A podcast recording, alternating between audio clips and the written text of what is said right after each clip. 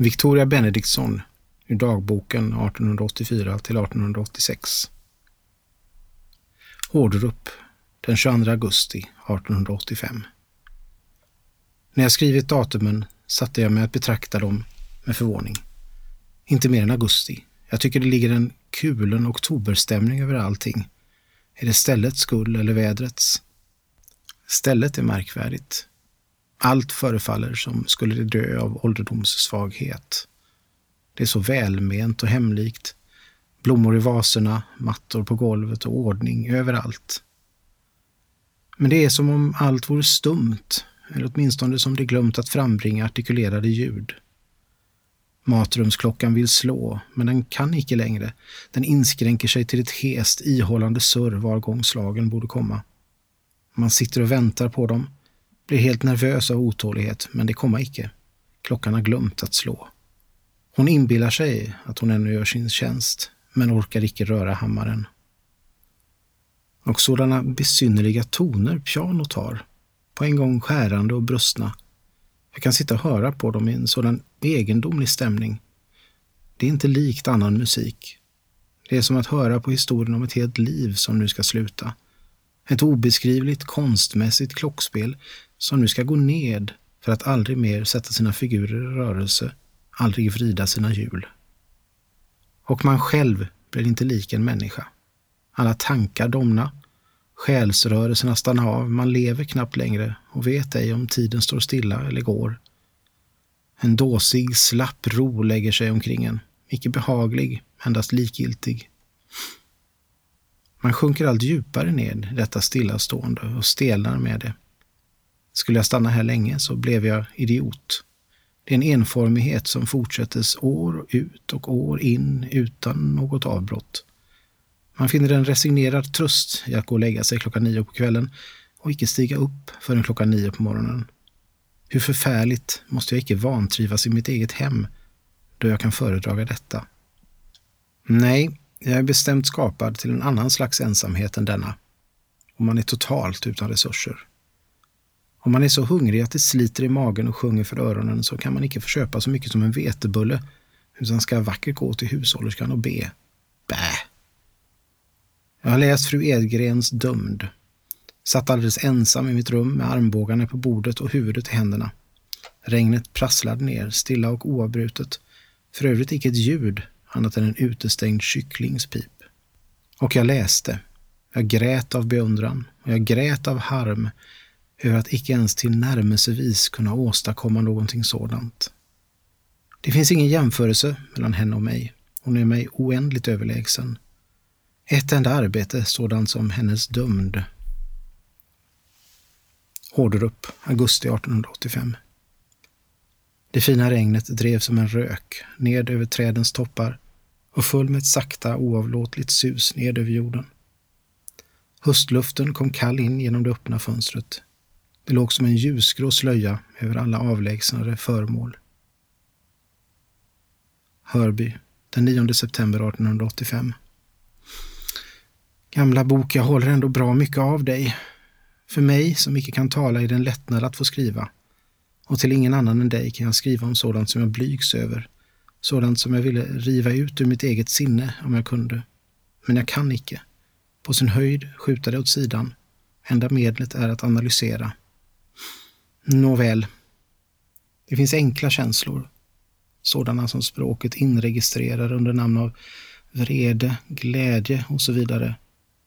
Men det finns också komplicerade sådana, vilka icke äga något namn och som består av hela knippen tankar och föreställningar. Det bildar liksom en oredig massa där de ligga slumrande i en sinne, men vid minsta vidrörande resa de sig och behärska stämningen. Det är ett sådant där sammanringlat knippe jag nu vill uppreda. Om icke annat så för att skaffa lindring för tillfället. Förnimmelsen är den av ensamhet, dock utan den tillsats av frihet som eljest är så välgörande. Det är en tyngd så tryckande som om jag vore inmurad i en vägg och luften började tryta. Det är en ödslighet som om hela världen vek undan och endast jag stod kvar på min plats. Det är en hopplöshet som stänger varje framtidsperspektiv och nästan gör mig likgiltig för både framgång och nederlag. Vilka är då de föreställningar som framkallat denna stämning? Naturligtvis står Lundegård i samband därmed. Varför skulle den eljest komma över mig så många gånger då vi skiljas? Låt se, hur är det? Lundegård kommer hit och vi pratar, trögt och för det skall så vara, men det finns sällan mera liv i det än som så. Varför? Emedan vi själva verket är främlingar för varandra, trots brev, trots frånvaro av sipphet. Vi kunde tala om allt, men vi har ingenting att säga. Jag skulle anse det som en omöjlighet för mig att vara hemmastad med någon om jag icke erfarit motsatsen. Visst är det ofantligt mycket lättare att bli bekant då man lever under samma tak, samt i vardagslag under både arbete och vila.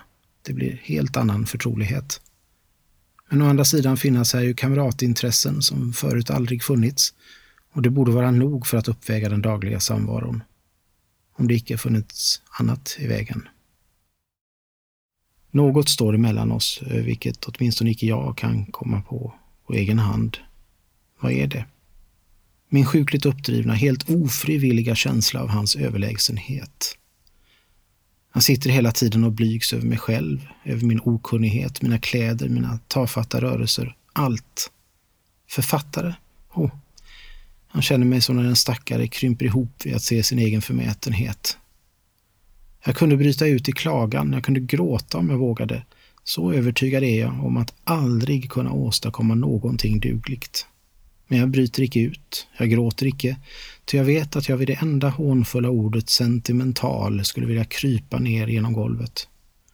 Och så sitter jag där, stel och osann, vilket grand av mig själv, endast en livlös automat, fångrinande för att hålla kontenans. Men är detta allt?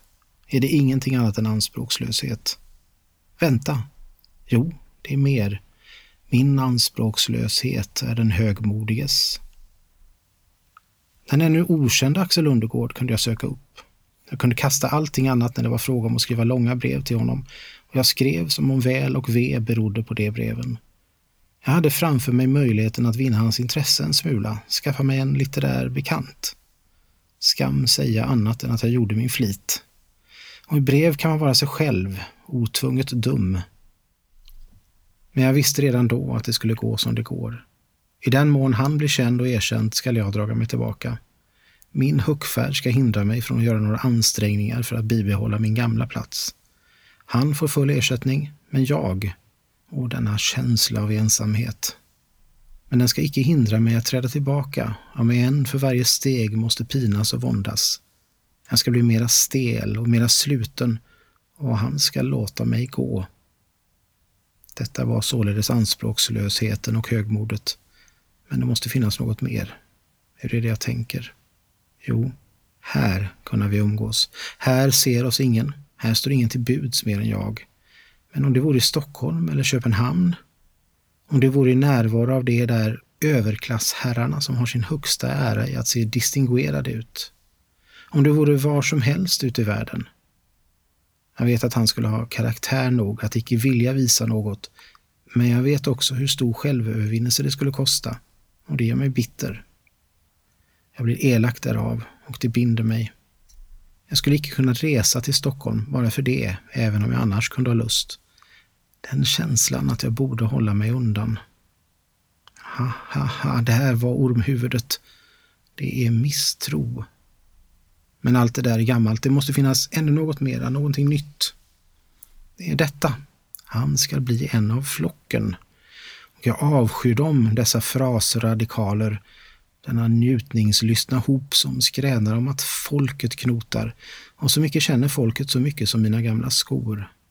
Över dem borde det komma först, över dem och deras fräcka lögner. De skria om jämlikhet och dra sig för simpla bekantskaper Hela deras egen livsuppfattning protesterar mot deras proklamerade teorier. Den tjänande brodern. Ha, ha, ha. Ja, han får nog fortfarande tjäna. Var finns denna hänsynslöshet i handling som är enda tecknet på att hänsynslösheten i ord är värd aktning? Nej, jag hör icke till deras läger. Jag hör icke till något läger alls. Ty jag är rödare än de rödaste. Jag är en plebej en av de simpla som de förakta. fast de låtsas sig föra deras talan. Jag är tio gånger mer demokrat än det, jag hatar dem, medan de är och aristokrater. Men jag vill icke skräna som dem. Jag hatar förfiningen hos dem som står högre än jag, och jag vämjes vid råheten hos dem som är under mig. Därför är jag ensam. Men i råheten finns det åtminstone sanning. Förfiningen är lugn, lugn alltigenom. Och om jag hade kraft nog att bryta in i denna frisinnade liga som proklamerar en lära med munnen och en annan med sina gärningar. Ho, där hade vi knuten. Det är harm. Men det är icke den rättfärdiges harm, tro aldrig det. Det är blott den fattiges.